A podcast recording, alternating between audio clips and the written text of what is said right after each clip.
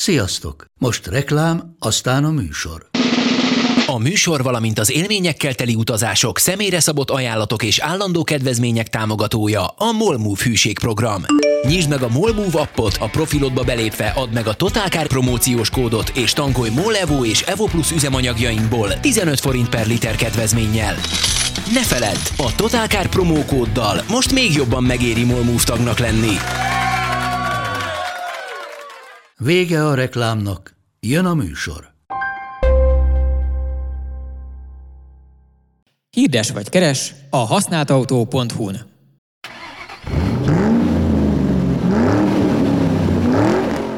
Ez most hányadik adás? 558. Ebben kérlek biztos vagy? szépen. Teljesen biztos vagyok, most néztem meg, Majd megírja úgyis egy kommentelő. hogy nem. Rengeteg kérdéssel készültünk a mai napra, Két oldal, egész pontosan. De másfél. Másfél. Első körben üdvözöljük vendégünket, Leposa Zsoltot, a Lepo 01 Kft-től, ami a MOM Group tagja. És Lepót az autós szakmában, berkekben szerintem mindenki ismeri legalább Pest megyében.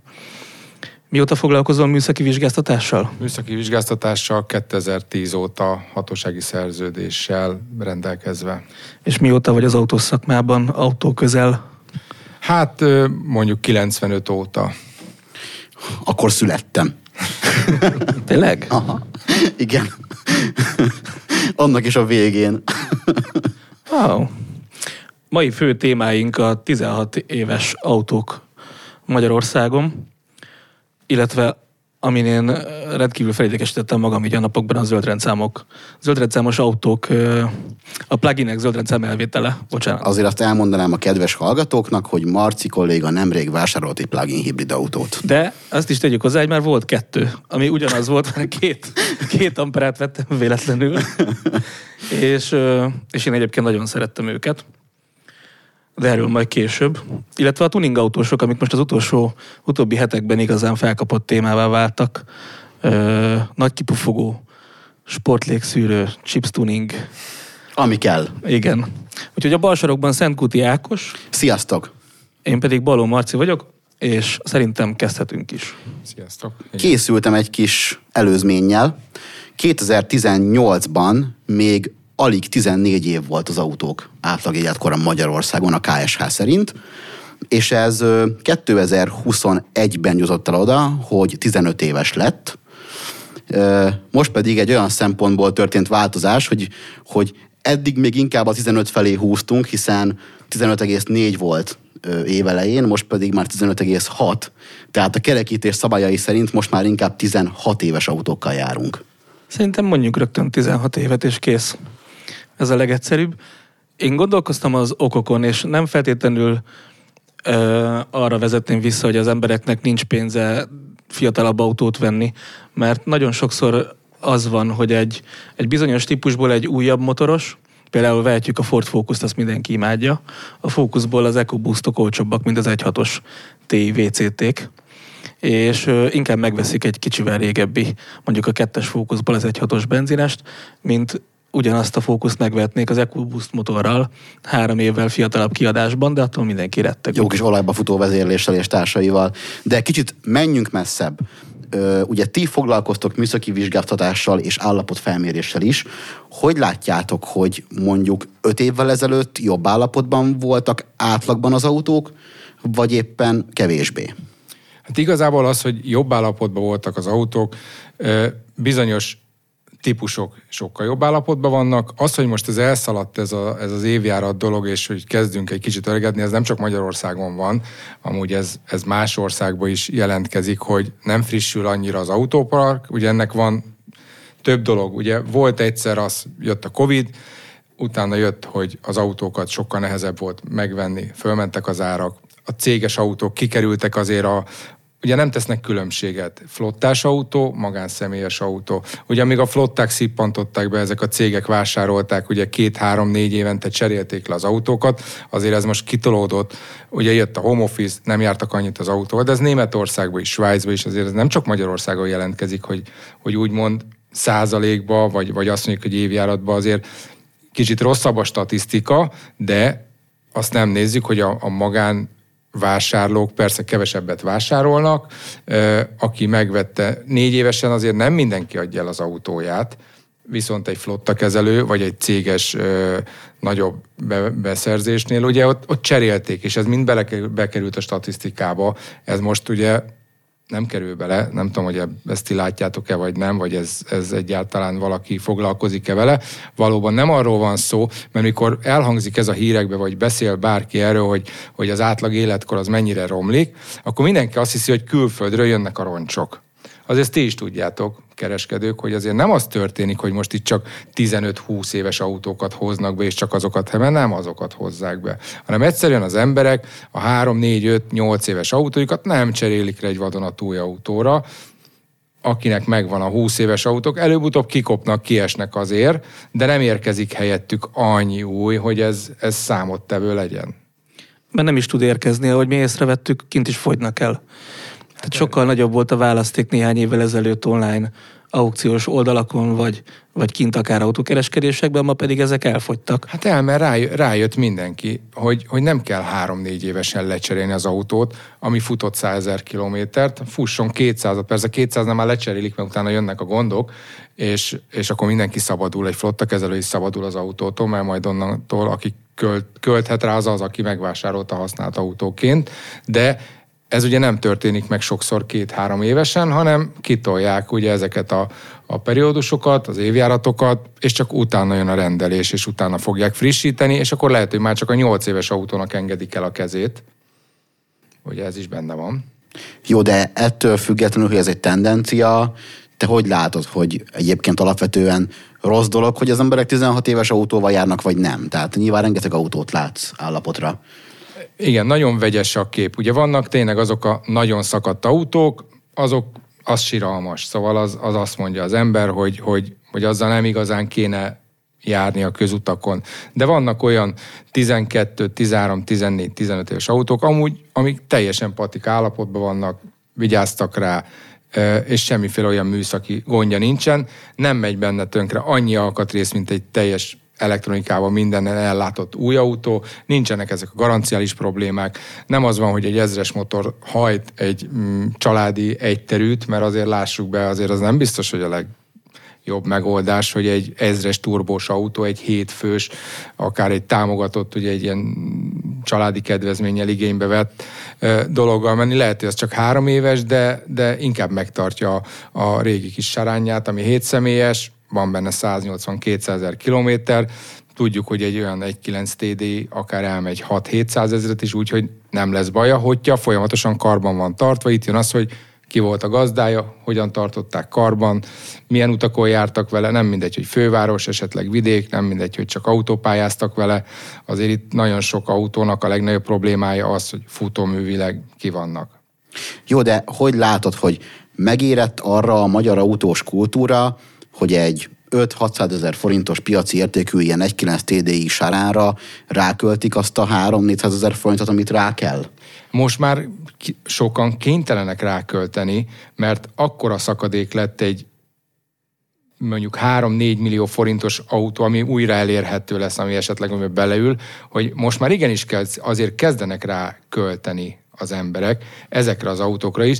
Ugye, hogyha karosszéria problémája van, az már nagyon nehéz, mert ott, ott annak sosincs vége. Azt javítgathatod, toldozhatod, ha elrohadt egy autó, akkor azt sok esetben el kell engedni, még mindig ragaszkodnak hozzá, ott nem történnek meg ezek a javítások, viszont egyéb esetben meg én azt látom, meg a környező szervizekben is az van, hogy azért költenek az emberek. Szóval most már nem 10-20 ezeres javítások vannak, mert bármi az nyúlsz, kész 300 ezer forint. Vagy 500. Vagy 500, így van, vagy másfél millió forint. Szóval, de még mindig elgondolkozik az ember, hogy akkor most vegyen 6-7 millió forintért egy, egy újabb, újabb autót, nem újat, mert új az 10 mondjuk, egy újabb autót, vagy megcsinálja még esetleg azt az autóját, vagy azt a járművet, amivel eddig járt.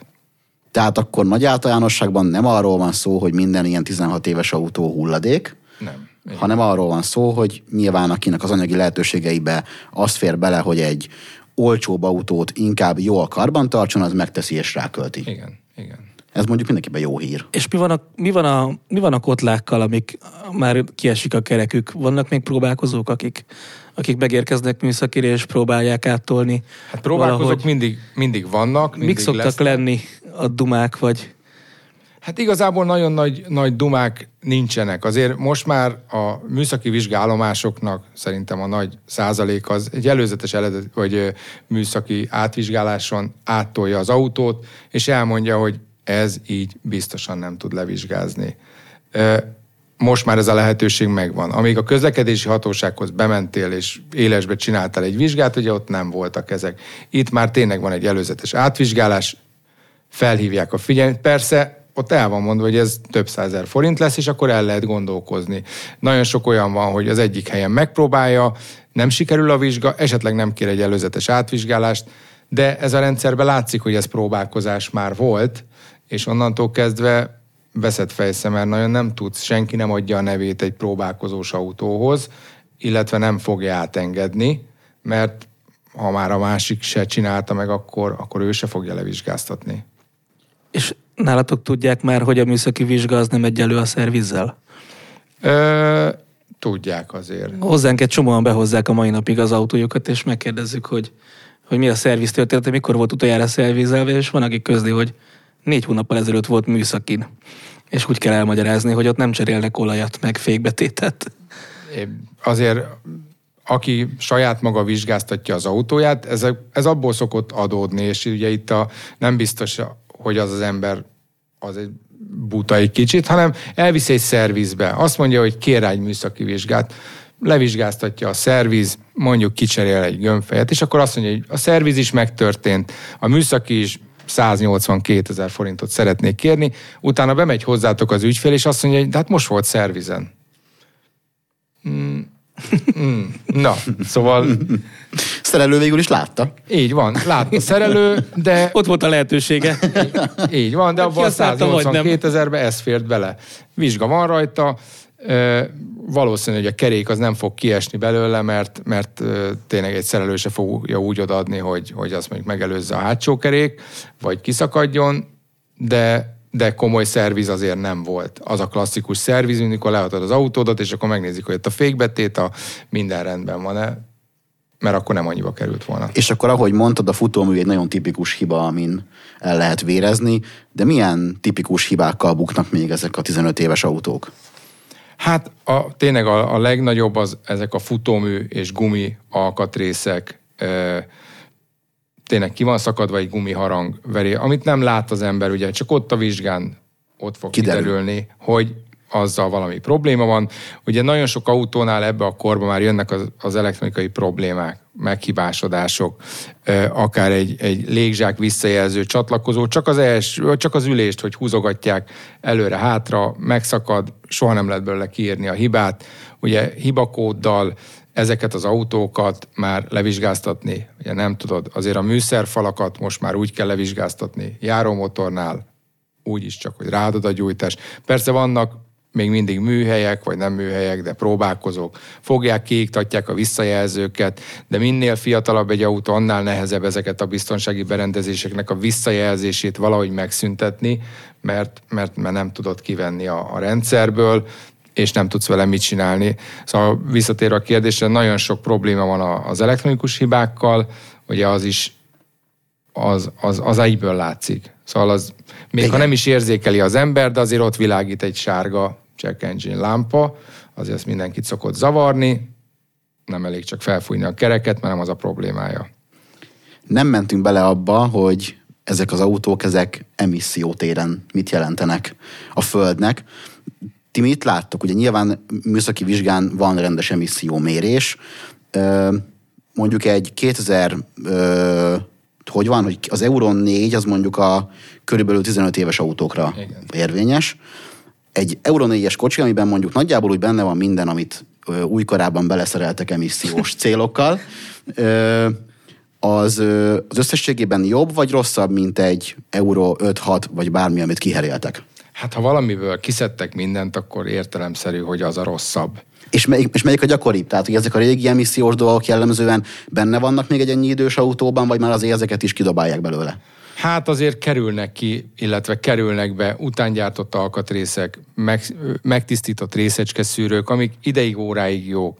De sajnos ezeknek az autóknak ugye ez lesz a legnagyobb baj, és tőlünk fejlettebb országban már rájöttek, ugye, hogy, hogy ezeket fölösleges javítgatni, mert olyan nem lesz belőle semmi. Mert ha egyszer a részecske szűrő eltömödött, akkor ki kéne deríteni, hogy miért tömödött el. Mert ha csak az üzemanyag miatt, akkor, akkor az még lehet egy megoldás. De többnyire ugye jön az olajfogyasztás, és jönnek azok a problémák, amik nem fognak attól megjavulni, mert beleraksz egy új alkatrészt, mert az is el fog tömödni. Nem fog attól megjavulni, mert elviszed egy részecske szűrő tisztításra, és ott kapsz rá fél év garanciát, mert megkapod a garanciát, kérdés, hogy mennyit mész az autóval, mert ha csak pár ezer kilométert, akkor szerencséd van, de hogyha többet, akkor ugyanaz a hiba jelenség fog megint jelentkezni, megint eltömődik, megint bejelez, megint szervizüzemmódba rakja az autót, és ez egy ördögi kör. Ilyenkor jön az, hogy szoftveresen is eltávolítják ezeket a, a visszajelzőket, illetve amik letiltják a motorvezérlő elektronikát,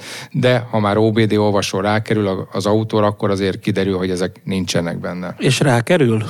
Amelyiknek, amelyiket felismeri, és amelyiknél rá tudod tenni, de sok autónál nem tudod, az emissziómérő még nem ismeri fel, ott nem tudsz ilyen vizsgálatokat végezni, ott egyszerűen csak azt tudod mérni, amit tényleg beraksz a kifogóba szondát, leméred, és hogyha az a határérték alatt van, és tudja, akkor meg fog felelni az autó. Most már a, a bonyolultabb dízelek is ugye beléptek ebbe a 15-16 éves korba. Van bármilyen statisztika, akár csak a fejedben, hogy melyik típusok a dízelek vagy a benzinesek buknak gyakrabban? Hát ez nincs, nincs. Szóval ez tényleg ez megint ilyen használatfüggő, hogy, hogy hogy egy városban használt dízel, mondjuk, ami taxiüzemmódban van, ott azért sokkal nagyobb a probléma, mert az soha nem fog ki, az mindig okádja a kor. Azt ki kell kormolni, hogy az folyamatosan kéne járatni ahhoz, hogy, hogy ne, de nem lehet ezt így, hogy most a benzines vagy, mert te is tudod, hogy eszi az olajat egy benzines, akkor ott már nem lesz jó. És még arra lennék kíváncsi, hogy a flottás autókról ugye elterjedt ez a hír, hogy ú, ne vegyünk flottás autó, céges autó volt, jaj, csak azt ne. Ti láttok bármilyen különbséget a mondjuk egy normálisan karbantartott flottás, egy flottakezelőtől érkezett autó minőségében, hogy jobb vagy rosszabb, mint amit egy magánszemély próbált karban tartani? Tehát ki lehet azt jelenteni, hogy ezek rosszabbak, vagy ez csak egy egy Hát ez egy ilyen mendemonda. Szerintem azért a flotta kezelők, illetve akik ezeket az autókat eladják, és ugye leszerződnek azokkal a márka képviseletekkel, azért azoknak érdekük, hogy, hogy ezek az autók mellett közben ne álljanak meg, mert mert akkor csereautót kell adni, vissza kell adni, szervizeltetik azért ezeket az autókat. Hát nyilván, aki ilyet akar venni, az sem attól fél, hogy ne lett volna a szervizelve, hanem attól fél, hogy aki beleült és használta, az finoman szólva szart rá, hogy, hogy vigyázzon rá, hiszen a cégé nem az enyém, és gondolom a használat inkább a probléma, nem a, a konkrét műszaki állapot, mert oké, okay, hogy a vizsga előtt kicserélik a gumiharangot a féltengely végén, de hogyha egyébként meg le van rúgva, mint az állat, akkor az, az azért visszaüthet. Hát mondjuk a furgonoknál lehet ugye ezt tapasztalni, mert most van egy flottás furgon csapat, bármilyen szolgáltató nem kell megnevezni. De azért ezeket a, ezekbe az autókba... Egyébként bármit megnevezhetsz. Jó, de több, több százezer, több százezer kilométer is bele tud kerülni. Mondjuk, hogyha egy európai körútra fölállítanak egy ilyen furgont, van olyan ismerősöm, akinek 2019-es az autója, így néha el szokta küldeni a kilométer óra állást, és akkor most jár mondjuk 600 ezer kilométernél. Ugye 2019-es autó, majd jövőre kell vizsgára vinni. Nem sokat pihen. Nem sokat pihen, és jövőre kell vizsgára vinni. Még néhány év, és meg lesz a hirdetésben a 200 ezer. Így van, és, és lássuk be, hogyha, hogyha ezeket az autókat nem szervizelik, azért arra viszont oda kell figyelni, hogy legyen olajcsere, legyen szerviz, mert hogyha ez valahol mondjuk Németország környékén éri valami probléma, azt hazaszállítani jobbra-balra azért az egy nagyon költséges dolog. Szóval szervizelve azért vannak ezek az autók, mert, mert, mert muszáj. Itt, amit mondtál ezzel a négy év műszaki vizsgával, az ugye szerintem nagyon-nagyon régóta pörög az a terv vagy plegyka így a, az iparágon belül, hogy lesz majd évenkénti műszaki vizsga az idősebb autókra. Egyrészt szerinted ez jelenthetne bármilyen megoldást arra, hogy jobb állapotban legyenek az autóink, másrészt szerinted lesz-e ilyen? Hát az, hogy, hogy lesz-e ilyen, azt nem tudjuk, de ez egyik napra a másikra meg is tud változni, és akkor azt mondjuk, hogy lesz. Az, hogy javít-e, ugye kérdés, hogy hol fogják meghozni a határt. Azért vannak olyan autók, akár csak a karosszérián nézzük, hogy, hogy tényleg megnézed az egyik évben, még egy nagyon kicsit a sárvédődön, már látszik, hogy elindult valami, eljön két év múlva nem nyúltak hozzá, és nincs, nincs az autónak sárvédőív. Hogyha az évente kell, akkor ott azért az, az már ki fog esni, ott már akkor fog látszani, hogy valami probléma van, vagy hozzá kell nyúlni, vagy el kell engedni a kezét. De mondom azt, hogy ezt fogják-e, és ebből lesz-e valami, hát ezt, ezt nem tudjuk. Vannak országok, ahol ezt így csinálják, de ha megnézzük a személyszállító, a taxik, azok évente vizsgáznak. Szóval, és azért annyira Azért azok között is van, amelyik okádja a kormotám. bizt, A legtöbb Prius. biz, biztos, hogy, hogy ott is van, de, de azért azt is azért nagyon nem láttam még mondjuk taxit az útszélén állni, mert, mert nem áll meg. Nem tudom miért. Mindig kicserélik a jó fékbetét. Lehet, igen. De csak az egyiket. Tegnap jöttem haza egy Prius taxival, és az volt az első, amiben semmi nem világított, képzeljétek el. Mindig vagy check engine, vagy a TPMS, vagy valamelyik lámpa ott dereng. Mert már kiégett.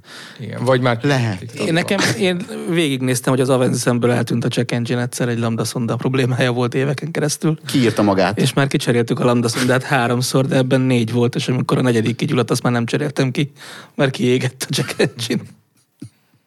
Jó megoldás, jó megoldás. De hogy a másik ugye ebben az aspektusban, hogy ugye sokan vélekednek úgy, hogy hát ez a műszaki vizsga, ez is egy ilyen adóvá szelidült, hogyha az ember olyan helyre viszi, ahol ö, kevésbé foglalkoznak a kisebb vagy nagyobb problémákkal.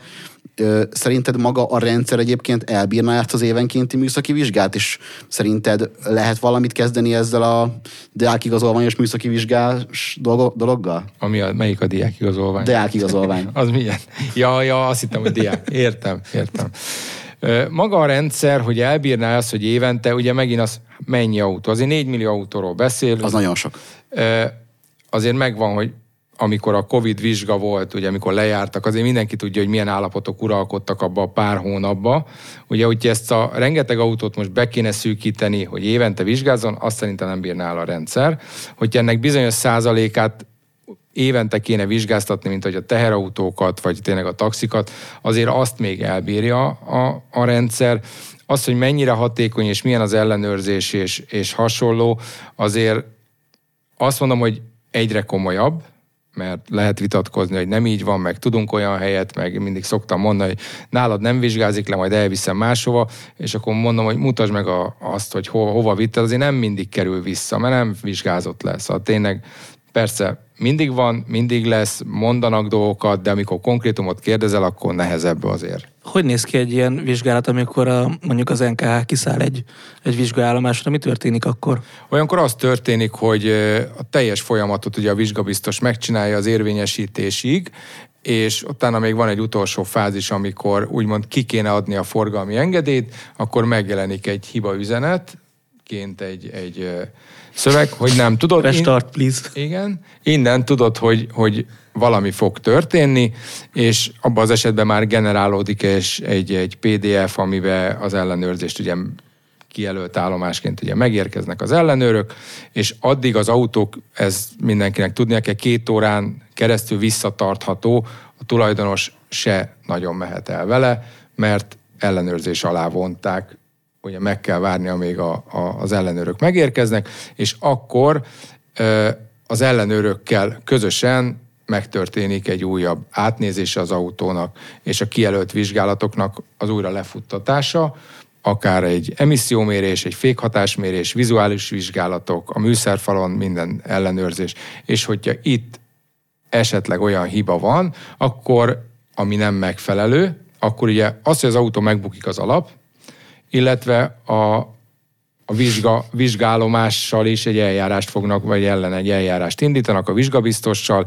Ennek ugye lehet pénzügyi vonzata, bírság, illetve lehet az állomásnak a bezárása, felfüggesztése ideiglenesen, vagy akár véglegesen. Hallottunk már ilyenről? Hallottunk, és ö, folynak is. Ezek azért folynak természetesen megyénként eltérő kapacitással, intenzitással, de véletlenszerűen azért folynak. Ez megint kérdés, hogy mekkora aparát van. Ez olyan, mint egy közúti ellenőrzés, egyszerre hirtelen sokan vannak, aztán hónapokig meg senki. Nem lennék annak a helyében, akinek éppen megállítják az autóját egy-két órára, mert amúgy is mindenkiben van egy ilyen vizsgadruk. Ö, igen, szokott ilyen lenni, de azért amúgy ezt megértik az emberek. Azért nálunk elég sokszor belefutottunk, és tényleg közlöd az emberrel, megértik. Ez a, ez a maximum két óra, azért ez nem szokott ennyi ideig tartani, mert, mert azért a, az ellenőrök is tudják, hogy azért ezek az ügyfelek azért mennének, van dolgok. De igazából valamikor ez egy fél óra alatt lezajlik, ilyenkor a teljes ellenőrzés megfolyik az állomásnak a, az összes műszerét, és mindenét amúgy ellenőrzik. Első az autó, megnézik, és ha mindent rendben találnak, akkor az autó érvényesíthető, az ügyfél elhagyhatja a helyszínt, de magát az állomást azért az nem úszza meg ennyivel, ott teljes ellenőrzést végeznek. És ahogy mondod, hogy egyre szigorúbb, azért csak rákérdeznék, hogy elég szigorú szerinted?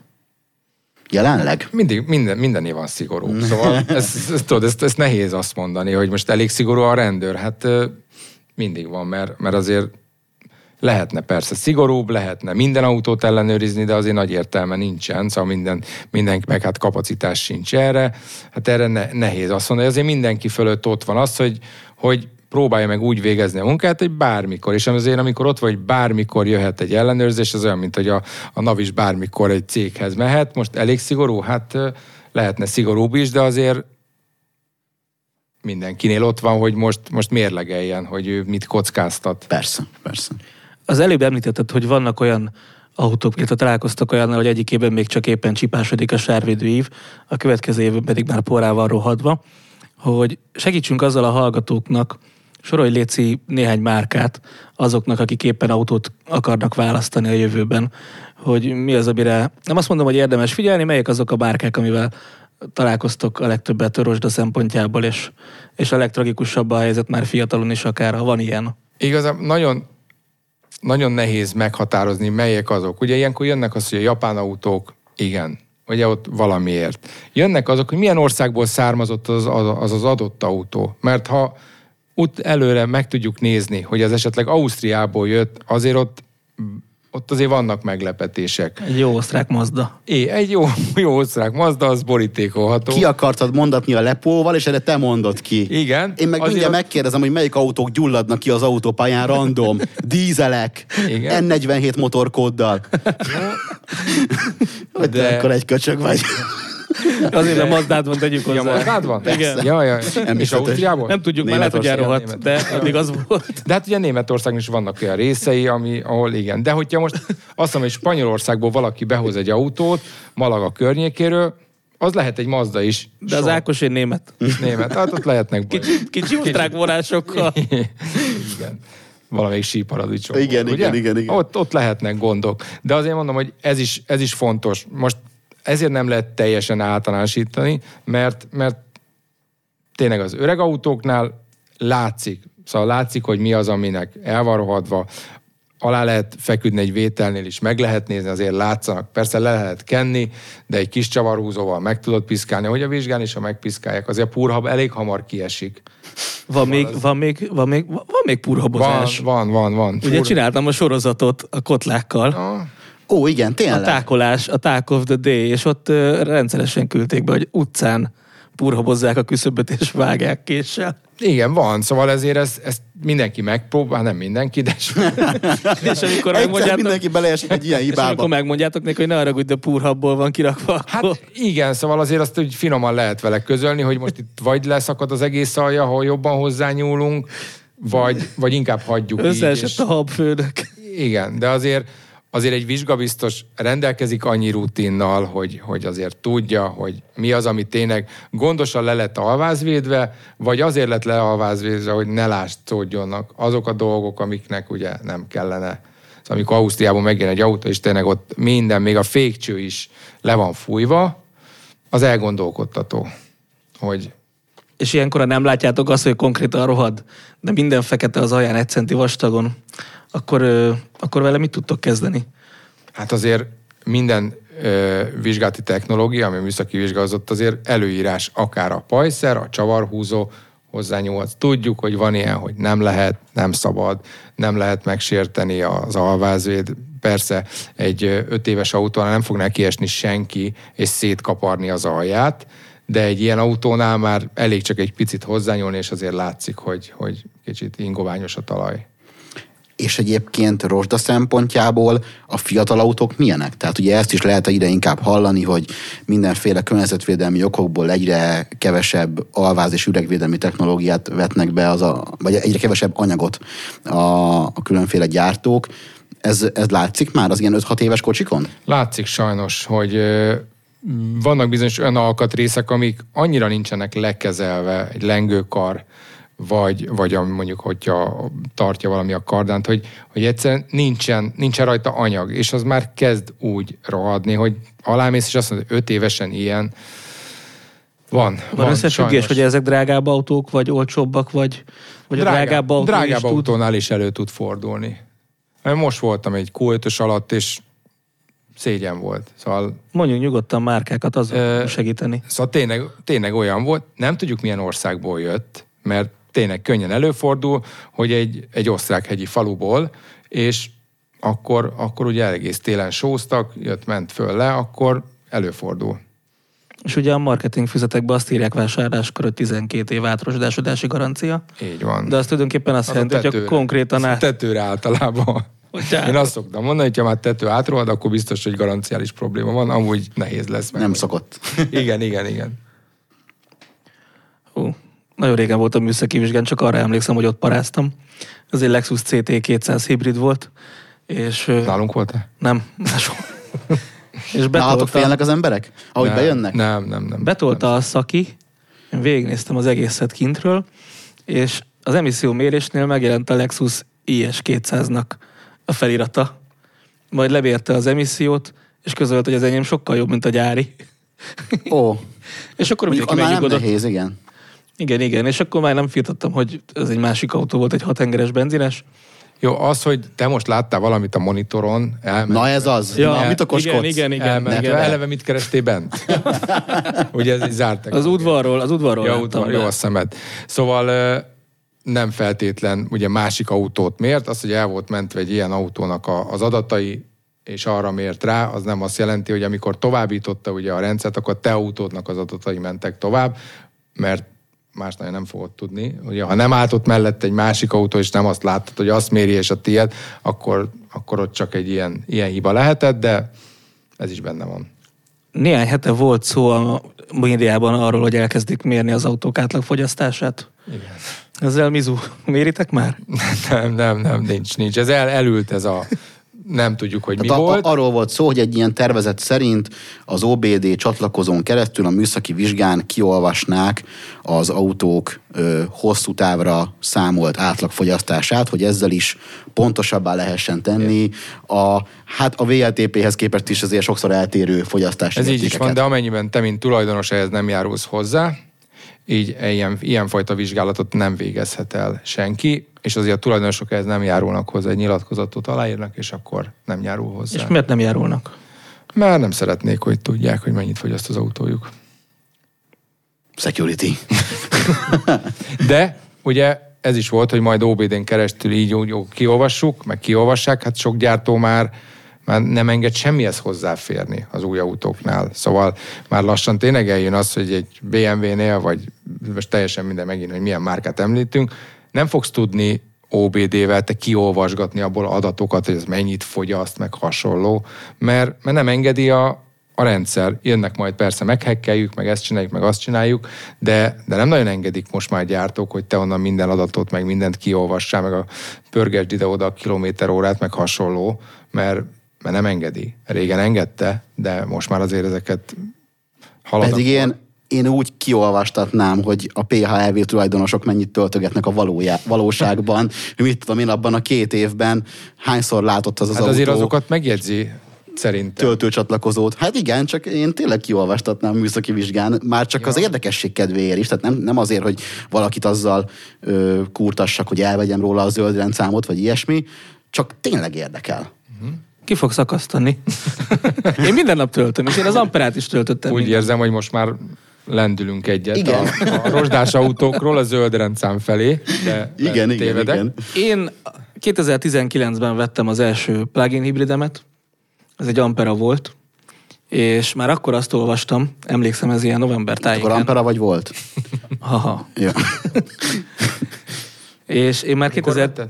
2019 végén. És már akkor azt olvastam, ahogy megérkezett az autó, lerakta a tréler, aznap megjelent a cikk, hogy 2020-tól elveszik a zöldrendszámot. Ah, mondom, bakkár, itt a vége, mind meghalunk. Aztán ugyanezt olvastam 2020 végén is, 2021 végén is, és most 23. Hát mondhatjuk lassan, hogy végén is. Hogy mi a helyzet ezzel a tervezettel? Te tudsz valamit? Hallottatok erről bármit? Jó, azért ö, vissza kéne menni, ugye pont az elején kérdeztem, mert nem nagyon emlékeztem rá, de hogy az i3 mikor jelent meg, egyből mondtad.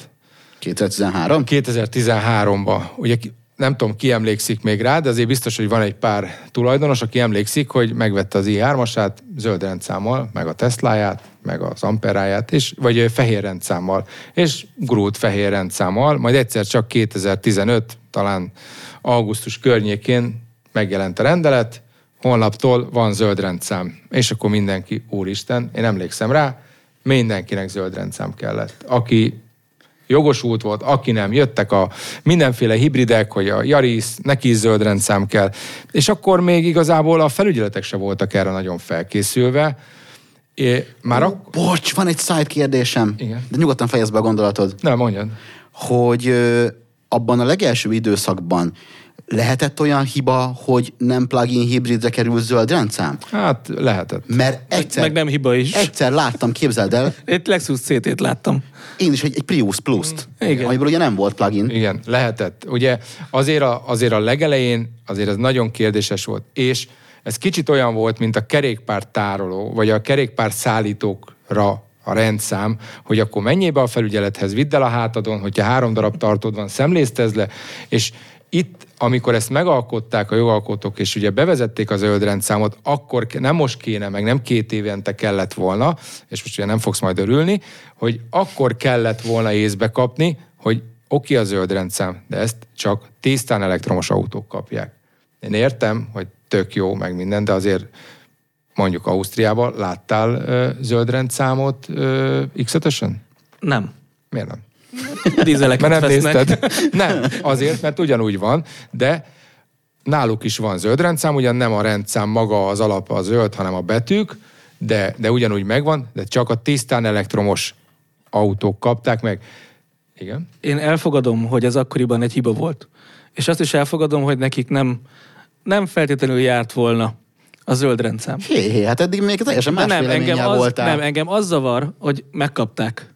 És azóta az emberek úgy veszik ezeket az autókat annyival drágábban, azokkal a szándékokkal, hogy a zöld rendszámos, jár hozzá az ingyenparkolás, jár hozzá az adómentesség, olcsóbb az átírás, szóval, hogy jár hozzá a zöld rendszám. Ezeknek az autóknak magasabb az ára, mint a nem zöld rendszámosoké.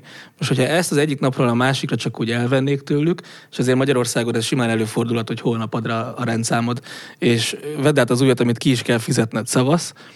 azért, azért a, ez is egy tévhit. Most azért nem kell leadni egy zöld rendszámot, mert simán ki lehet, ahogy egy fehér rendszámot lehet zöldíteni, úgy egy zöld rendszámot is lehet fehéríteni. Szóval azért arra fel vannak készülve szerintem, ha ez meg fog történni, akkor nem az lesz, hogy minden autónál le kell cserélni a rendszámot, el kell menni majd akkor autópálya matricát cserélni, behajtási engedélyt kell cserélni, ö, mi- mindent, mert nem, hanem akkor egyszerűen azt fogják mondani, szerintem, ez lenne a logikus, hogy akkor a műszaki vizsga adatlapon az lesz, hogy 15 napon belül jelezd az okmányiroda felé azt a fajta igényedet, vagy ha már ott fog tartani a rendszer, akkor automatikusan legyártanak egy új rendszámot, leadod a zöldet, felrakod a fej, nem kell regisztrációs matricát cserélned.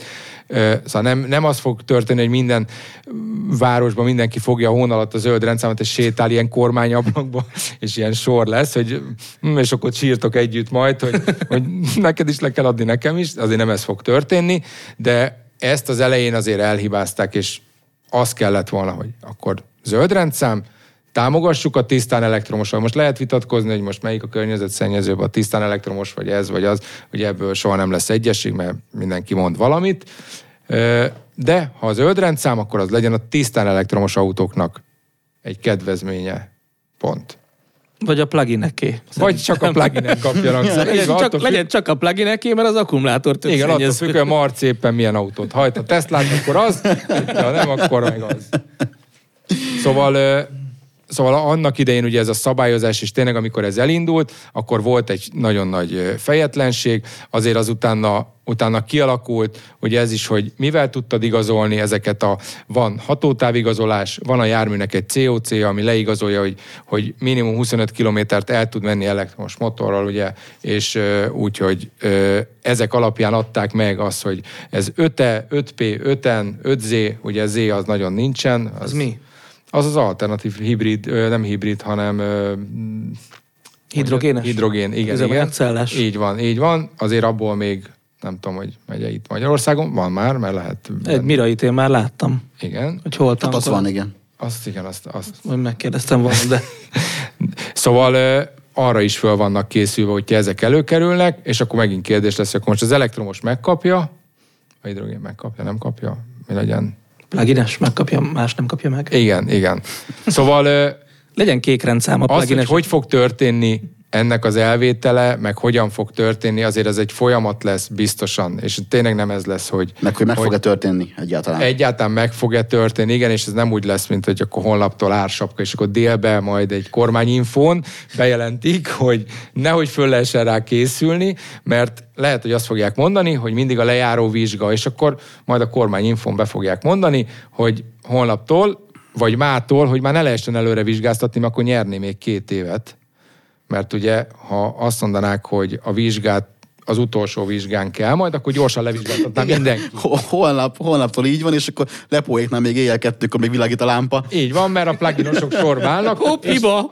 és akkor nyertek két, két, két évet, így van, de aznap meg fog állni a rendszer valószínűleg, ugye, mert hát biztos, hogy, hogy akkor nem kéne, hogy ilyen gyorsan menjen. Ugye ez egy baromi érdekes kérdés, mert 33 ezer autóról beszélünk, ami nem tűnik olyan nagyon soknak nem, ahhoz képest. mi a 33 ezer?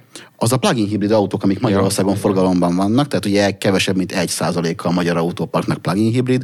Most ebből én nyilván ismerek körülbelül 10, 10 embert, aki ilyennel jár, és hát Marci az egyetlen, aki, aki rendesen tölti.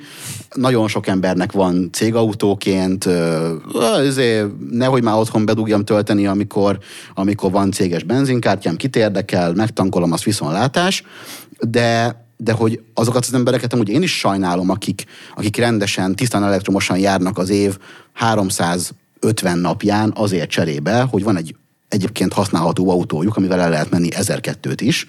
Csak szerintem, hogyha a saját nézőpontomból indulok ki, vagy azt, abból, amit én látok, akkor nagyon kevés ember töltögeti otthon minden nap. Én a- az elmúlt két hétből, mióta nálam van, egy hétig végig töltöttem. Jó, én is egy ismerek. hétig Szóval pedig mindenki a, ismer olyan embert, Egy hétig pedig a tölti. valizban állt. Akkor ők Na, töltötték. ezt, most ezt el kell mesélned. Mi történt az autóddal, Marci? Kigyulladt? Az nem gyulladt ki. Az történt, hogy békésen aludtunk egy péntek éjszaka a párommal, és hát olyan három óra tájékában azt hallgattam, hogy egy mély dörmögő hangú férfival beszélget a, az ajtóban. A Hoppá! sajtájában. Hú, mondom, Inflagranti? most vagy lebukott, vagy nem tudom. Azt félálomban voltam, azokat a szavakat hallottam, hogy füstöl, autó, garázs, ö, siessetek. És én 20 másodpercen belül voltam lent a garázsba.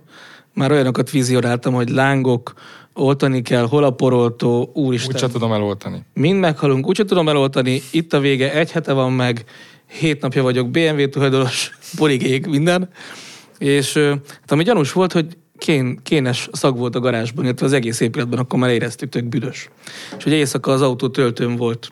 És akkor még az elején ott keresgéltünk, többen voltunk, akkor ott voltak a szomszédok, keresgéltük, hogy honnan jöhet a szag, de hát elég egyértelmű volt, hogy a, hogy a kocsi alól érkezik. És akkor hirtelen arra gondoltam, hogy úristen, ez most itt éppen ki fog gyulladni, úgyhogy kiparkoltam vele egy üresebb placra, hogy, hogy magányosan elpusztulhasson. De hát reggel még mindig ott volt, és akkor megkerestem a BMW veszély, vészhelyzet elhárítás számát, és, és egy nagyon kedves hölgy vette föl, ami egyébként fura volt, mert a Tesla-nál hónapokig nem vette föl senki soha.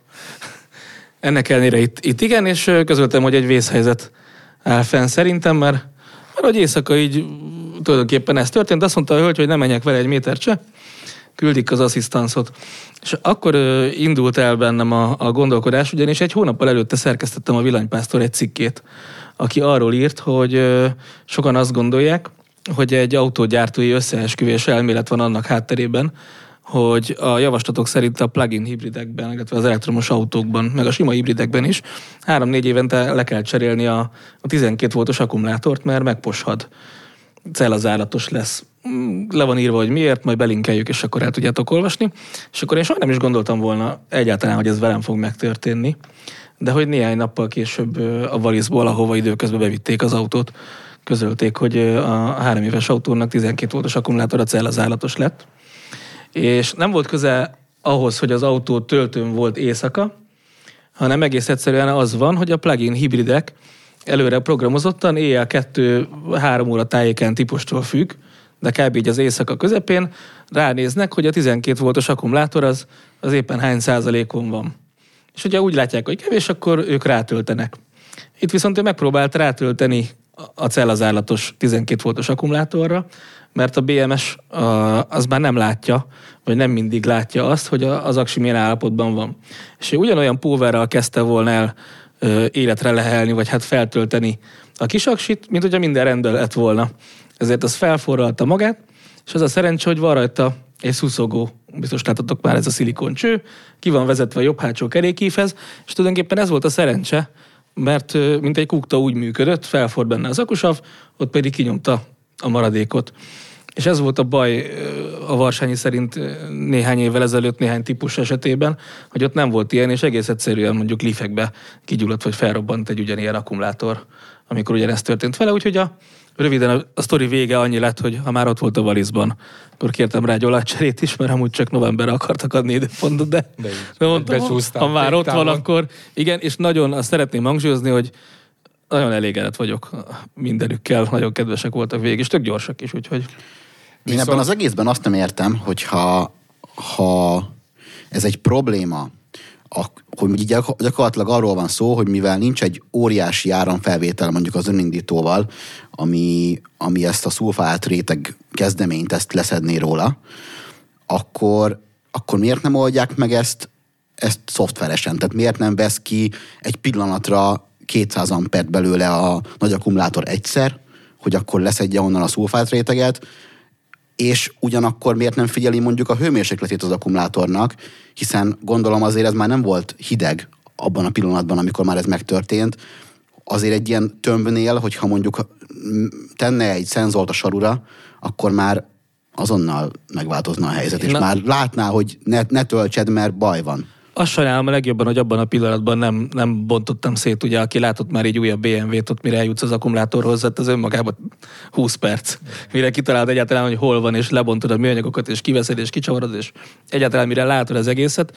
Ez nem jutott eszembe, ugye nem néztem meg hány fokos. Szerintem pont az a lényeg, illetve azt mondta a Novotnak is elmeséltem, hogy mi történt, hogy azért nem égett le, mert hogy ő már tudta, hogy gond van, ezért nem melegítette túl. De annyira meg pont igen, hogy, hogy kinyomott magából valamennyi gőzt.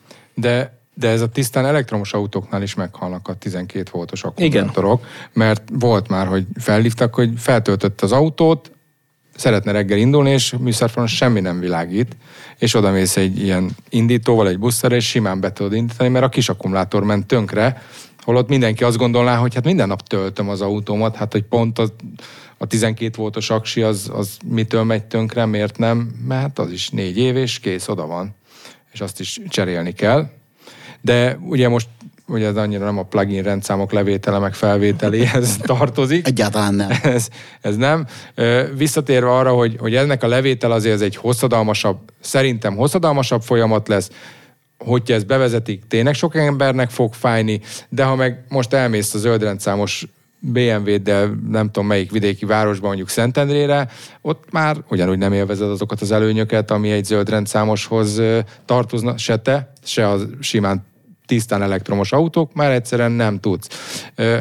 Igazából ez egy támogatás volt, mert ha, ha belegondolsz, nem fizettél átírás illetéket, hasonlót, mondhatták volna azt is, hogy aki vesz mondjuk elektromos autót, az kap két millió forint támogatást, volt, aki kapott, de, de, de az, het- az is egy támogatási forma lehetett, ez itt most majd meg fog szűnni előbb-utóbb, és tényleg marad az, hogy aki tisztán elektromos autóval van, az tud menni, benyeli azokat a korlátokat, amik vannak, mondjuk egy áppal ugye, ami el tud menni télen 80 kilométert, de ingyen parkol cserébe a városba, ugye akkor kezdődött akkor jöttek be ezek a kölcsönzős autók is, hogy minden zöldrendszámos lett a park, de azok tényleg tisztán elektromosak, szóval És egyébként, hogyha csak a magánemberi véleményét kérdezem, akkor szerinted az, hogy különféle városok hoztak olyan egyéni döntést, hogy nem adunk kedvezményt a zöldrendszámra parkolás terén, abban lehetett egy ilyen hatás, hogy hát nehogy már a V8-as Porsche Panamérára, meg az Szerintem nem. Szerintem ez már csak ilyen gazdasági dolog volt. Szóval biztos, hogy nem, ott nem a pluginokra volt ez kihelyezve, hanem vagy az, hogy tényleg nagyon kevés a parkolójuk, és akkor hirtelen a városban lett olyan sok zöldrendszámos, ami még mindig nem olyan sok, mert De egyszer nem lehet sok. nem, mert 48-50 ezer zöldrendszámos autó van, ö, és kész, és ennek azért a nagy része a fővárosba fut, Persze. mert, mert értelemszerű, hogy itt, itt célszerű ilyen autókat vásárolni és fenntartani, mert valóban, és nem mindig azt szoktam mondani, hogy nem feltétlen itt az a cél, hogy most egy 40-50 millió forintos autónál megspórolod azt a parkolási díjat, mert szerintem mindenki ki tudja fizetni, vagy sokan, hanem az a kényelem, hogy nem kell vele foglalkoznod. Szóval azért az, az egy másik, nem, a, nem az anyagi vonzata, mert ha azt mondanák, hogy fizessél be előre egy évre 200 ezer forintot, és akkor onnantól kezdve nem kell parkolódíjat fizetned, akkor sokan befizetnék, még a pluginosok is. Mert azt mondanák, hogy nem kell vele foglalkoznom, és nem az, hogy most spórolsz, hanem tényleg nem azt kell nézned, hogy lejár, nem jár le, jönni, menni kell. Engem az a része egyáltalán nem érint, hogy a parkolás az most ingyenes vagy nem. Én egyszerűen nem parkolok olyan helyen, szinte soha, ahol fizetni kéne. A súlyadó se érint, mert Magyarországon szerintem, vagy bocsánat, gépjárműadó nem egy akkora összeg, amit ne lehetne kifizetni. Engem egész egyszerűen ö, az zavar, és arra leszek az zavar, hogy, hogy ö, megint egy számomra, vagy hát szerintem nem aktuális témával vagyunk elfoglalva, annak az egy százaléknyi autósnak a zöld rendszámával, akik, akik, akik ilyenekkel járnak, miközben ott van a maradék 99 százalék, akik ö, 16 éves autókkal közlekednek, vagyis a nagy részük, és ahelyett, hogy őket támogatnák azzal, hogy roncsautóprogram, vagy bármilyen hoz be az autót, kapsz érte pénzt, cseréld újabbra, olcsóbb az átírás, ehelyett még mindig ott tartunk, hogy a, hogy a fiatalabb autókra több a vagyonszerzési illeték, az idősebb autókra azért lényegesen kevesebb, hogyha megnézzünk egy, egy Hát igen, de ez is akkor jött be. Ugye először hogy volt? Köpcenti alapon volt ugye az átírási illeték. Utána bejött ez a fajta illetékszedés, hogy akkor azt mondták, hogy ó, de hát akkor most mit csináljunk? Hát most szegény öreg autósoknak próbálj meg adni egy kis kedvezményt, akkor ugye oda kedveztek, mert, mert most addig... meg csodálkoznak, hogy öregszik az autópar. Igen, mert addig, addig mi történt, ugye mindenkinek egységes volt, mindegy volt, hogy, hogy köpcenti alapon kellett fizetni. Nem volt évjárat, nem volt semmiféle komolyabb táblázat ehhez, hanem, hanem meg volt, hogy ettől eddig mennyibe kerül. Szóval szerintem én azon az állásponton vagyok, hogy a, a zöldrendszámosok bármilyen vegzálása helyett lenne itt azért más is, amivel lehetne foglalkozni. Igen, ez nem egy olyan kérdés, amivel nagyon kéne foglalkozni. Szerintem azért ezt a sajtó is egy kicsit túltolja, amikor és most mi is, hogy csak, csak a, hogy, hogy ezzel kell, mert azért vannak ennél tényleg nagyobb problémák is, de, de ugyanakkor azt, azt a pár ezer embert az zavarja, hogy tényleg eddig volt egy, egy előnyük, és ezt most meg szeretnék tőlük fosztani. Eddig volt az érintésvédelem, szakág, műszaki vizsgákon, anosításnál, stb. Ez még akkor emlékszem, beszéltünk is, hogy ez honnan ered, vagy hogy, hogy maradt köztünk, vagy mi volt ez az egész, és most már ugye nincsen. Igen, hát azért az, szóval ez, ez, ez ugye megint a rendeletekre kell ö, visszavetíteni a dolgokat, hogy annak idején ugye meg, megjelent egy rendelet még a 90-es években, ugye, hogy minden olyan autó, amin 220 voltos töltési vagy bármilyen csatlakozási lehetőség van, értelemszerű, hogy azt meg kell vizsgálni valakinek.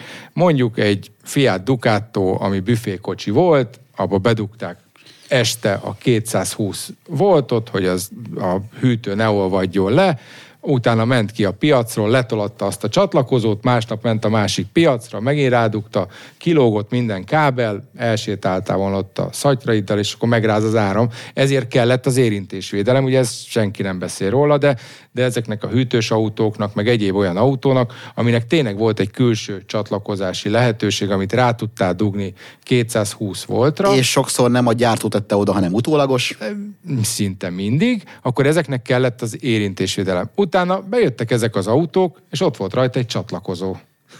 Ott volt? Ott volt. Bedugtad? Be. Így van. Normális esetben ugye akár az is előfordulhatna, mert itt se az kimondottan az autót kéne vizsgálni, hanem magát, ezt a kábelt, meg hasonlót, mert egy parkolóházba is előveszed, vagy egy töltőoszlopnál a saját kábeledet, és azt megrágta a kutya, és valami gyerek arra sétál, és ezt megfogja, akkor mi fog történni? Szóval valamilyen szinten vizsgálni kéne, nehéz, ez mindenki a saját felelőssége, hogy a töltőkábele ne legyen sérült. Innen maradt meg ez a felülvizsgálat, hogy érintésvédelmi felülvizsgálat, majd ez most eltörlésre került, hogy az időszakos műszaki vizsga alkalmával, azaz a sima műszaki vizsgán nem kell vizsgálni, csak abban az esetben, hogyha az autón látszanak olyan sérülés nyomok, mondjuk történt egy karambol, és látszik, hogy ott az a csatlakozó az össze lett törve, és úgy nem vette meg a gyárit, meg az újat, hanem az úgy csak becsukta az ajtót, és azért bele lehet azért, bele lehet rakni azt a dugót, de akkor el lehet küldeni egy felülvizsgálatra, viszont itt már azért célszerű márka szervizbe elmenni és ott kicseréltetni, mert az, az, az kanibálkodás, hogy ezt otthon szerelgeted. De a külföldről jött autóknál, ami nem honosít, hanem egyedi forgalomba helyezési eljáráson megy keresztül, ott még mindig kell az érintésvédelem. Hogy miért? De kell. Szóval ott kell, hogyha honosítod, nem kell, hogyha egyedized meg kint lejárt a műszaki vizsgája, vagy nem kaptál róla igazolást, vagy nem tud érvényesíteni a kinti vizsgát, akkor viszont kell ez az érintésvédelem a mai napig. Ezt összefoglalnád gyorsan, hogy mi a különbség a honosítás és az egyedi között? Igen. Mert ezt mi nagyjából tudjuk, de szerintem a hallgatók nem. Igen, általában ugye, amikor az emberek hoznak egy autót, akkor be kell papírozni. Ez az egyik, amit szoktak mondani, ugye ez, hogy magyar rendszáma legyen, be kell papírozni. Névre tenni. Névre tenni. Aztán jön az, hogy honosítsuk az autót, és a legkevesebb az a szó, hogy egyedi forgalomba helyezés. Na most, ha kint külföldön az autónak érvényes műszaki vizsgája volt, és ezt a forgalmi engedélybe ez bejegyzésre került, illetve egy kísérő tűvpapír műszaki adatlap bármivel igazolni tudod, abban az esetben a kinti műszaki vizsga érvényessége az nálunk is átvehető. Ha lejárt a vizsgája, és kint nem kapott új műszakit, amikor behoztad, akkor jön az, hogy egyedi forgalomba helyezési engedély, ennek a díja az, ami különbözik, az egyik 8000, a másik egy személyautónál 39 ezer forint, a e, honosításnál nem kötelező. Ugye a fékmérés, lengéscsillapító, vizuális vizsgálat van, 160 ezer kilométer fölött van környezetvédelmi felülvizsgálatnak a, a ellenőrzése, azaz CO-t, füstöt mérnek, de annak a díja csak 8000 forint. Az egyik az, hogy díjba tér el, a másik, hogy az egyedi, egyedi forgalomba helyezésnél ott minden esetben megtörténik minden vizsgálat, ami egy időszakos műszaki vizsgán is kell, és a honosítást azt az autóklub elvégezheti, az egyedi forgalomba helyezést azt nem. Ugye honosítani kijelölt autóklubok, illetve az autóklubnak az összes állomása jogosult, megcsinálni, így nem kell befáradni a hatósághoz. Ezzel egy kicsit felgyorsították. Most már azért nagyon sok autó úgy érkezik, hogy érvényes műszaki vizsgálban, mert a német, németeknél se adják ki a correndszámot olyanra, amin nincsen vizsga, hogy az hozhatott trélerrel, és azért innen is látszik, hogy amik onnan jönnek autók, és mondjuk correndszámot azért nincsenek világító check engine meg hasonlók, mert, mert és mi van akkor, amikor honosításra érkezik Németországból egy Civic leültetve, sportkipufogóval, direkt szűrővel, és ezek benne is vannak a papírokban úgy, ahogy kell? Amennyiben a forgalmi engedélybe szerepel a külföldi forgalmi engedélybe, úgy ezt a magyar hatóságnak át kell vennie. Jelen pillanatban most erről is szó, megint itt a hírekben volt róla szó, hogy majd az ilyen tuningot, meg olyan tuningot nem lehet átvenni, meg majd külön minősítő állomásokat, meg, meg nem tudom, hogy kiket fognak kijelölni erre. Ez megint egy kicsit olyan, mint hogy a plugin hibrid, vagy két év múlva megint lehet, hogy beszélnek erről, vagy lehet, hogy a jövő héten. Igen, volt egy cikk, ami óriásit robbantott az interneten, és nagyon sokan átvették, többek között mi is, és mi is foglalkoztunk ezzel a témával de hogy, de hogy engem az érdekelne, hogy jelenleg egyébként mennyire nehéz valamilyen tuning alkatrészt belepapírozni egy autóba. Hát most ugye még visszatérve arra, amit a Marci kérdez, hogy azt még fejezni, hogy a külföldi forgalmi engedélybe ez szerepel, akkor, akkor kötelesek átírni, ugye? Így van. Akkor mondhatják ez... azt, hogy nem? Menj máshova? Hát mindenre mondhatják, hogy nem. Igen, mondhatják. Igen. Szavasz. Szavasz. Igen, szóval mindenre mondhatják, tudjuk, csak... hogy nem, tudjuk, de hát mégse. Miért nem? Mert nem. Szóval mindenre lehet azt mondani, hogy nem. Az igent is, meg a nem mondhatják. De azért többnyire nem mondja, ezt meg lehet fellebbezni. Vidéken mondják többször, hogy nem, hogy Budapesten. Nem tudom, de... És barkóbázunk, Tart, mi? Tartózkodhatsz. Igen, nem tudom. De hogyha úgy érzed, hogy, hogy ez nem volt jogos, akkor ezt meg tudod fellebezni, és majd a másodfok eldönti, és azért ez tényleg van másodfok, meg tényleg, szóval ez nem egy emberen fog múlni, hogy már pedig én nem írom át. Hogyha az be volt jegyezve a külföldi forgalmiba, átírják, itt megint az a, az a kicsit nehezebb, amikor nagyon sok minden van egy autóba átépítve, külföldről jön, ezt hova írják be? Mert a német forgalmi engedélyt azt tele lehet írni, mindenféle rövidítésekkel, géppel van írva. Nálunk ez a mai napig kézzel, szépen az okmányirodás hölgy vagy úr elkezdi beleírni, hogy Gevin, de mm, első, hátsó, vagy el tudod olvasni, vagy nem. Erre szoktam azt mondani, hogyha valaki ilyen autót vesz, az minden esetben másolja le a külföldi forgalmi engedélyét, az összes olyan dokumentációt, ami ehhez tartozik, aztán digitalizá- vissza. Igen, digitalizálja, valahogy tegye el úgy, hogy ez meglegyen. A műszaki adatlapon ott figyeljen oda, hogy rendesen átvezetésre kerüljön a magyar rendszerbe, tényleg minden legyen beírva, vegye a fáradtságot, mert későbbiekben nagyon nehéz lesz érvényesíteni, azt mondja, hogy ez így jött, de nem lett beírva. Na ez a nehezebb. Amikor azt mondod, hogy így jött, de nem lett beírva, ö, nehéz lesz. Szóval, ha ilyen autót vesz valaki, ennek tudatába mindent próbáljon meg. Ilyenkor jön az, hogy érdemes elvinni a külföldi forgalmi engedélyt lefordítatni, még ha nem is az országos fordítóirodába egy vagyonér, de egy olyan műszaki fordító irodába elvinni, ahol le tudják normálisan fordítani, és ez legyen elrakva. Mert egy kicsit, ugye 2023 ez nehéz, hogy ezt így legyen elrakva, meg papír, meg tedd be a kesztyűtartóba, meg kimész a Váci útra, mondjuk péntek este véletlen csak arra mész, és azért eléggé szét fognak szedni, de ha előveszed ezeket a papírokat, akkor látják, hogy ez valóban így érkezett. És mit tudsz csinálni, hogyha van egy gyári sportmodelled? Mondjuk piros rugókkal, vagy nagyobb kipufogóval, vagy egyszer elvittem egy evót műszakiztatni, és közölték az állomáson, hogy ekkora spoilerrel és ekkora kipufogóval ők nem vizsgáztatják. Itt le. autó nem megy át. És hiába mondtam nekik, és mutattam fényképeket, hogy srácok, ez tényleg gyári, ez, ez ilyen. És mondták, hogy oké, okay, ők érték, de ők inkább nem. Hát ezekre az, ezek a nehéz esetek, ezzel nem, erre nincsen általánosítás. Nem lehet azt mondani, hogy mit tudsz csinálni? Semmit. Vegyél egy hatost. Igen, igen, igen, vedd le a szárnyakat. Nem, tényleg nem, nem tudom. Azért egy szakmailag hozzáértő vizsgabiztos, aki már sok autót vizsgált, hasonló, látott ilyen autókat, az fogja tudni, hogy mi az, amit utólag csavaroztál föl, meg mi az, amit nem. A Ti azért egy tök gyári volt nem küldtek el? Nem. nem a vizsgabiztosoknak van továbbképzése, vagy ők magukat képzik, vagy... Hát vagy ilyen dolgokban magukat képzik, amúgy van kötelező két évente minden vizsgabiztosnak megújítani a, a vizsgabiztosi igazolványát, ez egy kötelező. Ott jogi ismeretektől kezdve, hát mindent két évente frissítik, azért... Két évente vizsgáztatják őket. Így van, ké, őket is két évente vizsgáztatják, és, és azért itt is már az újít, újítások, a hibrid rendszerek, meg hasonló azért szóba kerülnek, hogy mennyire lehetne ezt még túltolni? Lehetne biztosan, mert lehetne oktatni.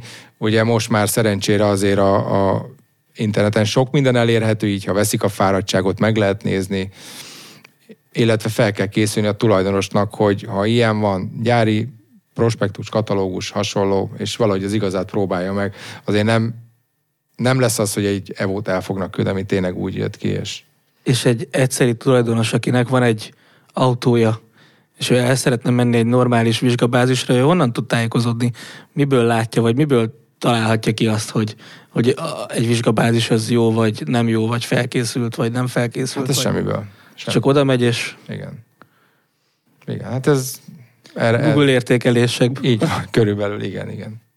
Na, szóval, hogy akkor a, a konkrét cikkről mi is tudjuk, hogy ez egy cikk volt, és nem egy konkrét törvénytervezet, tehát most szerintem ne kezdjük el azt fejtegetni, hogy most akkor ez fog-e megváltozni, hogy nem írnak minden tuningot be a külföldi forgalmiból, vagy még nehezebbé teszik a bürokráciát, de hogy jelenleg egyébként ez, ez hogy működik? Tehát mondjuk nekem van egy autóm, össze, Egy Mazdád. mondjuk egy Mazdám, de most ez csak egy Kicsit rossz. konkrét példa, igen.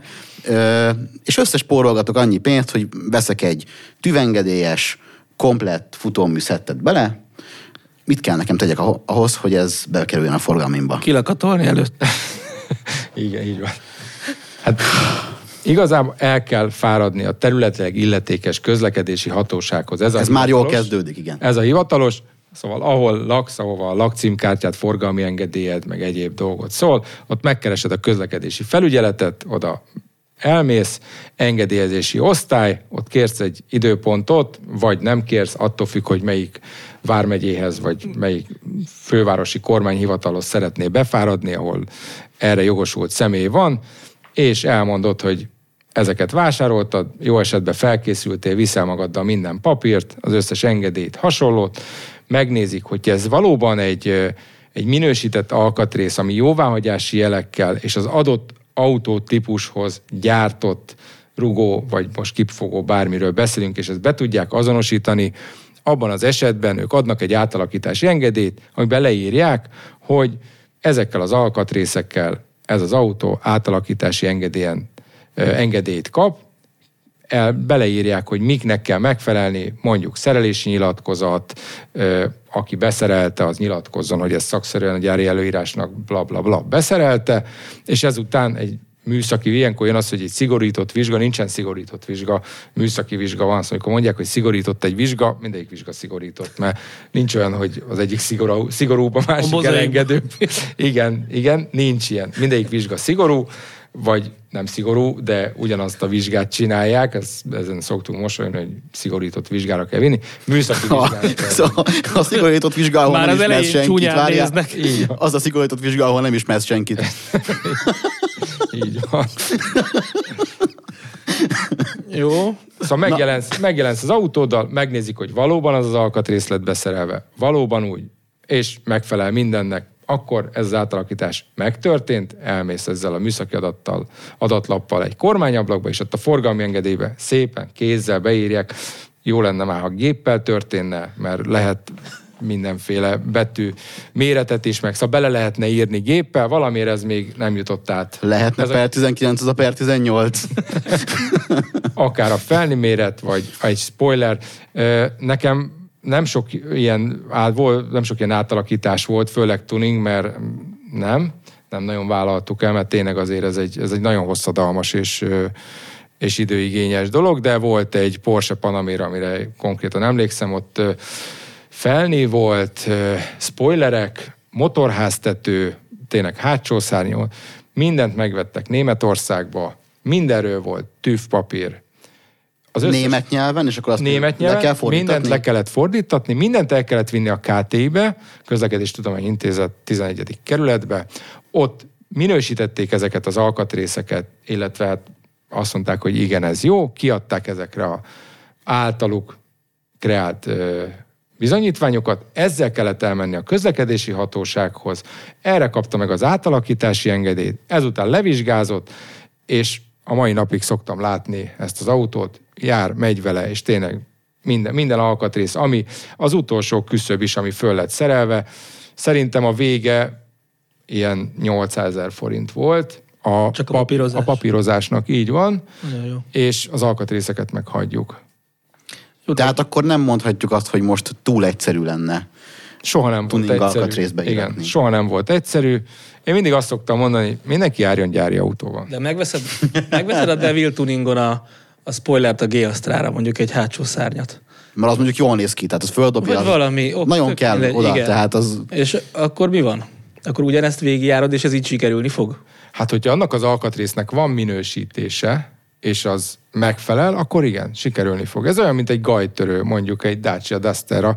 Föl lehet szerelni, mert gyártanak hozzá, és van hozzá európai típusbizonyítvány, jóváhagyás arra a típusra, és ezt meg lehet csinálni, ahogy arra is föl lehet szerelni egy gajtörőt, mert elvileg nem lehet, de hogyha az bevizsgált és gyalogos védelem szempontjából megfelelő, akkor ha neked az tetszik, akkor föl tudod szerelni. Nekem csak az jár a, a, a fejembe, hogy van egy nagyon kedves barátom, akinek van egy százas Land Cruiser-e. Lehet, hogy nem meséltem a sztorit. róla. Igen. És ö, ő egy, egy orvos, és próbál szabálykövető lenni az élet minden területén. És a százas Land Cruiserre szeretett volna egy snorkelt. Vagy aki nem tudná, a snorkel az egy cső, ami végig szalad mondjuk az áoszlopon, és akkor egészen fentről szívja a levegőt, hogyha belemész, átmész egy gázlón, vagy vízbe mész, vagy valami, akkor nem szívja be a motor, magasabbról, magasabbról szívja. És elment a, a Toyotába, és megvette a gyári snorkelt. Beszerelték, minden. Gondolom ez egy kisebb összeg volt. Kisebb összeg volt, gyári, rajta van fröccsöntve, Toyota, cikszám, minden számlával. És azt 600? szerette, azt szerette, nem tudom mennyibe került, a lényeg az, hogy, hogy az a gyári, ahhoz az autóhoz gyártott, egy Toyotához gyártott, a Toyotánál vett Toyota Snorkel volt.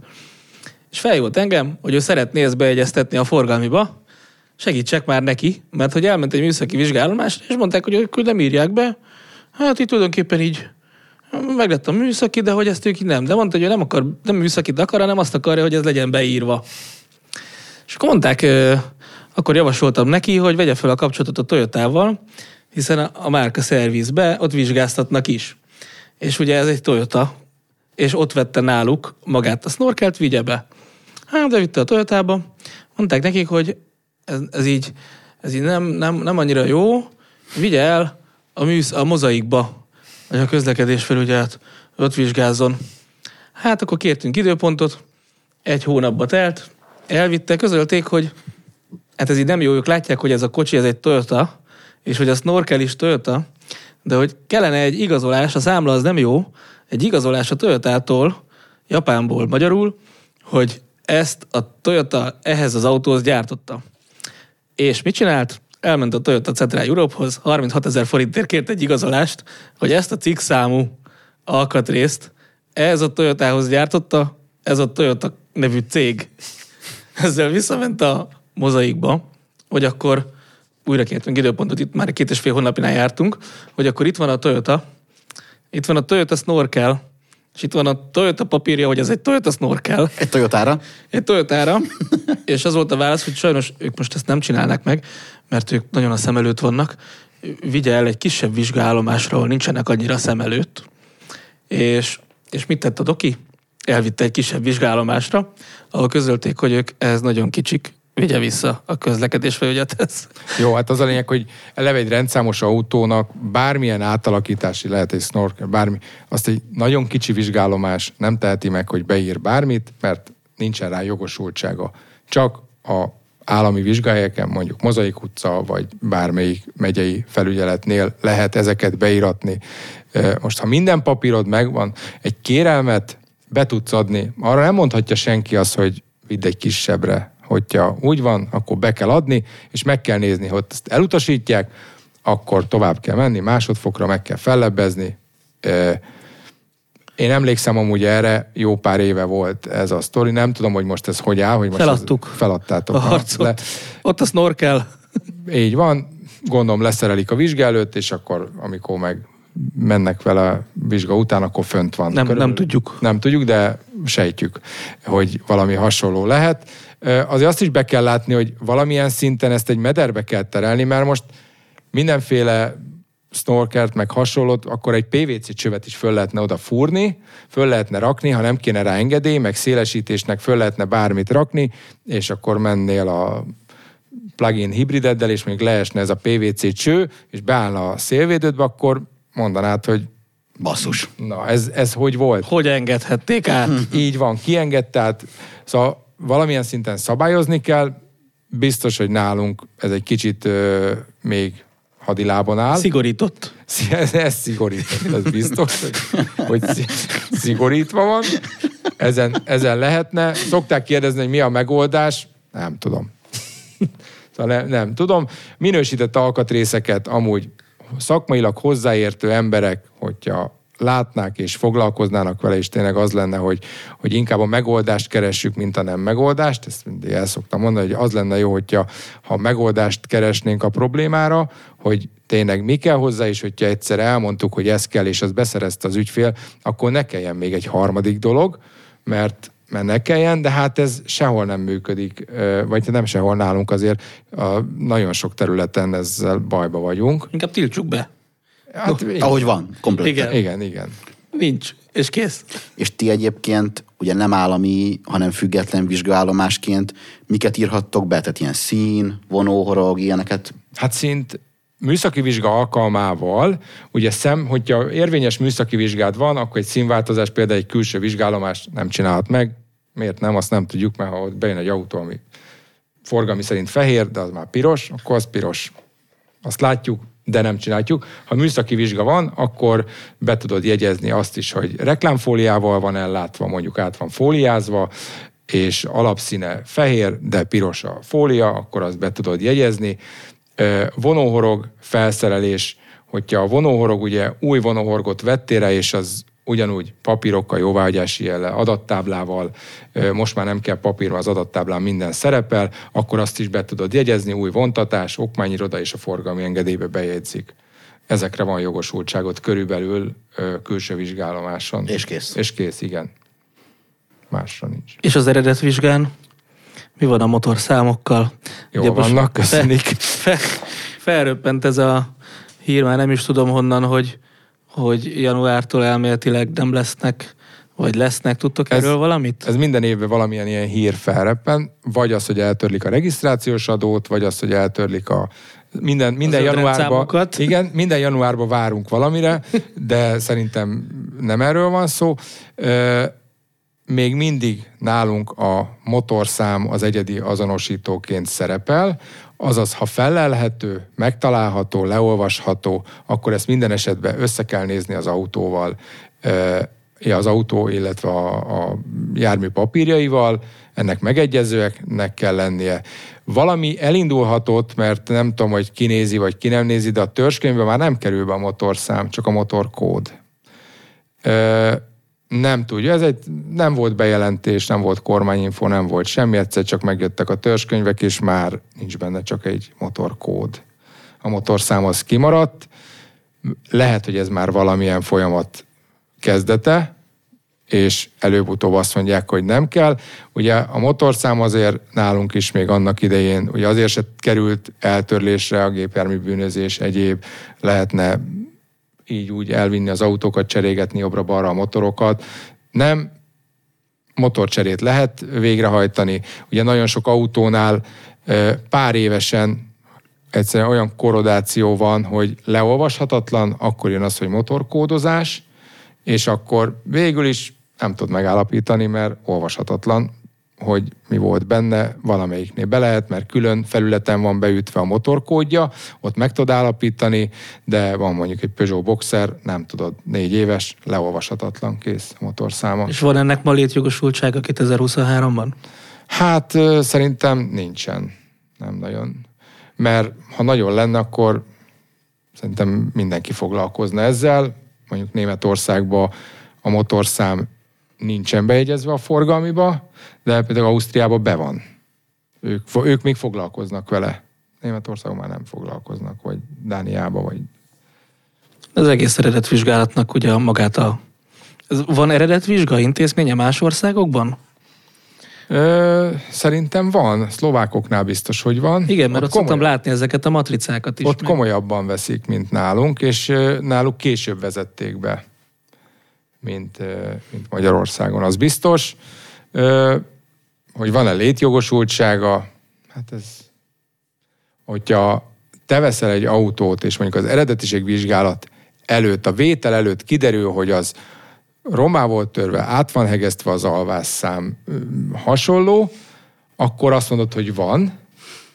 Hogyha te vagy az eladó, akkor azt mondod, hogy nincs. Ha neked kell fizetni, akkor azt mondod, hogy nincsen, mert még kell fizetni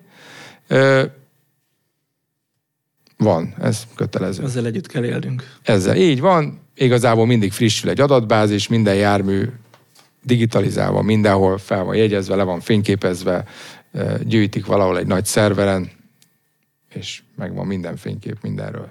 Szerintem ahhoz, hogy igazán nagy ellenség lehessél, ahhoz kéne valamit rakni arra a BMW-re, valami sportkipufogót, vagy ültetést, és akkor egyszerre leszel nem zöld rendszámos, Egy Suzuki és üldözött. matricát. Így, így így Egyszer végautós pályafutásom hajnalán, amikor vasárnap éjszaka elsőben kinyitottam egy kereskedést, hogy százezerért vegyek egy olyan Hyundai Pony-t, amire minden barátom azt hitte, hogy ez a beceneve, de aztán meglátták, hogy Tényleg ez a tényleg ez van ráírva. Az volt az első ö, gondolatom, talán 2000 négy-öt körül egy tuningboltba, hogy megvettem a Suzuki Ati autótok matricát. és emlékszem, tél volt, ezzel mindenki bevadult és elkezdett letolni, és az volt a baj, hogy még egy igniszer is letoltak. és annyira megalázónak éreztem, és rossz ötletnek, hogy tényleg ráfagyott, azért öngyújtóval kellett lekaparni róla, mert nem akart lejönni, és terrorizáltak a swiftesek egész éjszaka a Váci. Na mindegy, ez meg se történt. Hát, köszönjük szépen Lepónak, azaz Leposa Zsoltnak, a Lepó 01 Kft. Mom Group család tag- tagja, hogy, hogy segített nekünk itt kicsit eligazodni, hogy hogyan működik mostanában a műszaki, és milyen állapotban vannak az autóink, és mit kívánjunk? Sok műszakist? É, igen. Gyorsabb vizsgai Így van. időpontokat. Jó, Nagyon sokáig még a zöld rendszámot. Hosszú minden várólistákat. autóra, minden autóra zöld rendszámot. Még több kedvezményt. Így műszaki van. vizsgát. Így, így van. Nem, igazából nem, tényleg nem kell. nem Igazságot kell a tuning autósoknak. Így van. Kicsit egyszerűbb legyen az élet, szóval hogyha ezt, ezt valahol el lehetne érni, hogy tényleg akár egy autóbehozatalnál ö, bárhol kicsit egyszerűbb legyen, és, és gördülékenyebb, tényleg az, hogy ne kelljen hónapokat várni, vagy hogyha várólistákat valahogy meg lehet tényleg gyorsítani, hivatalosan, ezt is el szoktam mondani, voltam már egy-két ilyen helyen, hogy, hogy fizetősé tenni rendesen, mint az útlevelet, bármit, akinek van pénze, az vagy áldoz rá, nem az, akinek mert mindenkinek van rá pénze, de aki erre áldoz, hogy gyorsan legyen, akkor az, az le, lehessen gyorsan, mint ahogy, ahogy meg tudod venni a, a repülőtéren is, hogy előre menjél a sorba, mert ki tudod fizetni, eldöntött, hogy előre szeretné menni, vagy végállod a sort. Ezt, hogyha valahogy bele lehetne ültetni ebbe a rendszerbe, az nagyot dobna. Persze mindenki mondja, hogy miért kell még plusz fizetni, meg, meg hasonló, de, de biztos, hogy nagyobb lenne az elégedettség, annak, akinek fontos az, hogy ez a járműve ez gyorsan menjen, és hamar tudja használni azonnal. Majd privatizálják, és akkor ez is megoldódik. Így van. Én is köszönöm a meghívást. Sziasztok! Sziasztok! Hello! A műsor támogatta a használtautó.hu. A műsor a Béton partnere.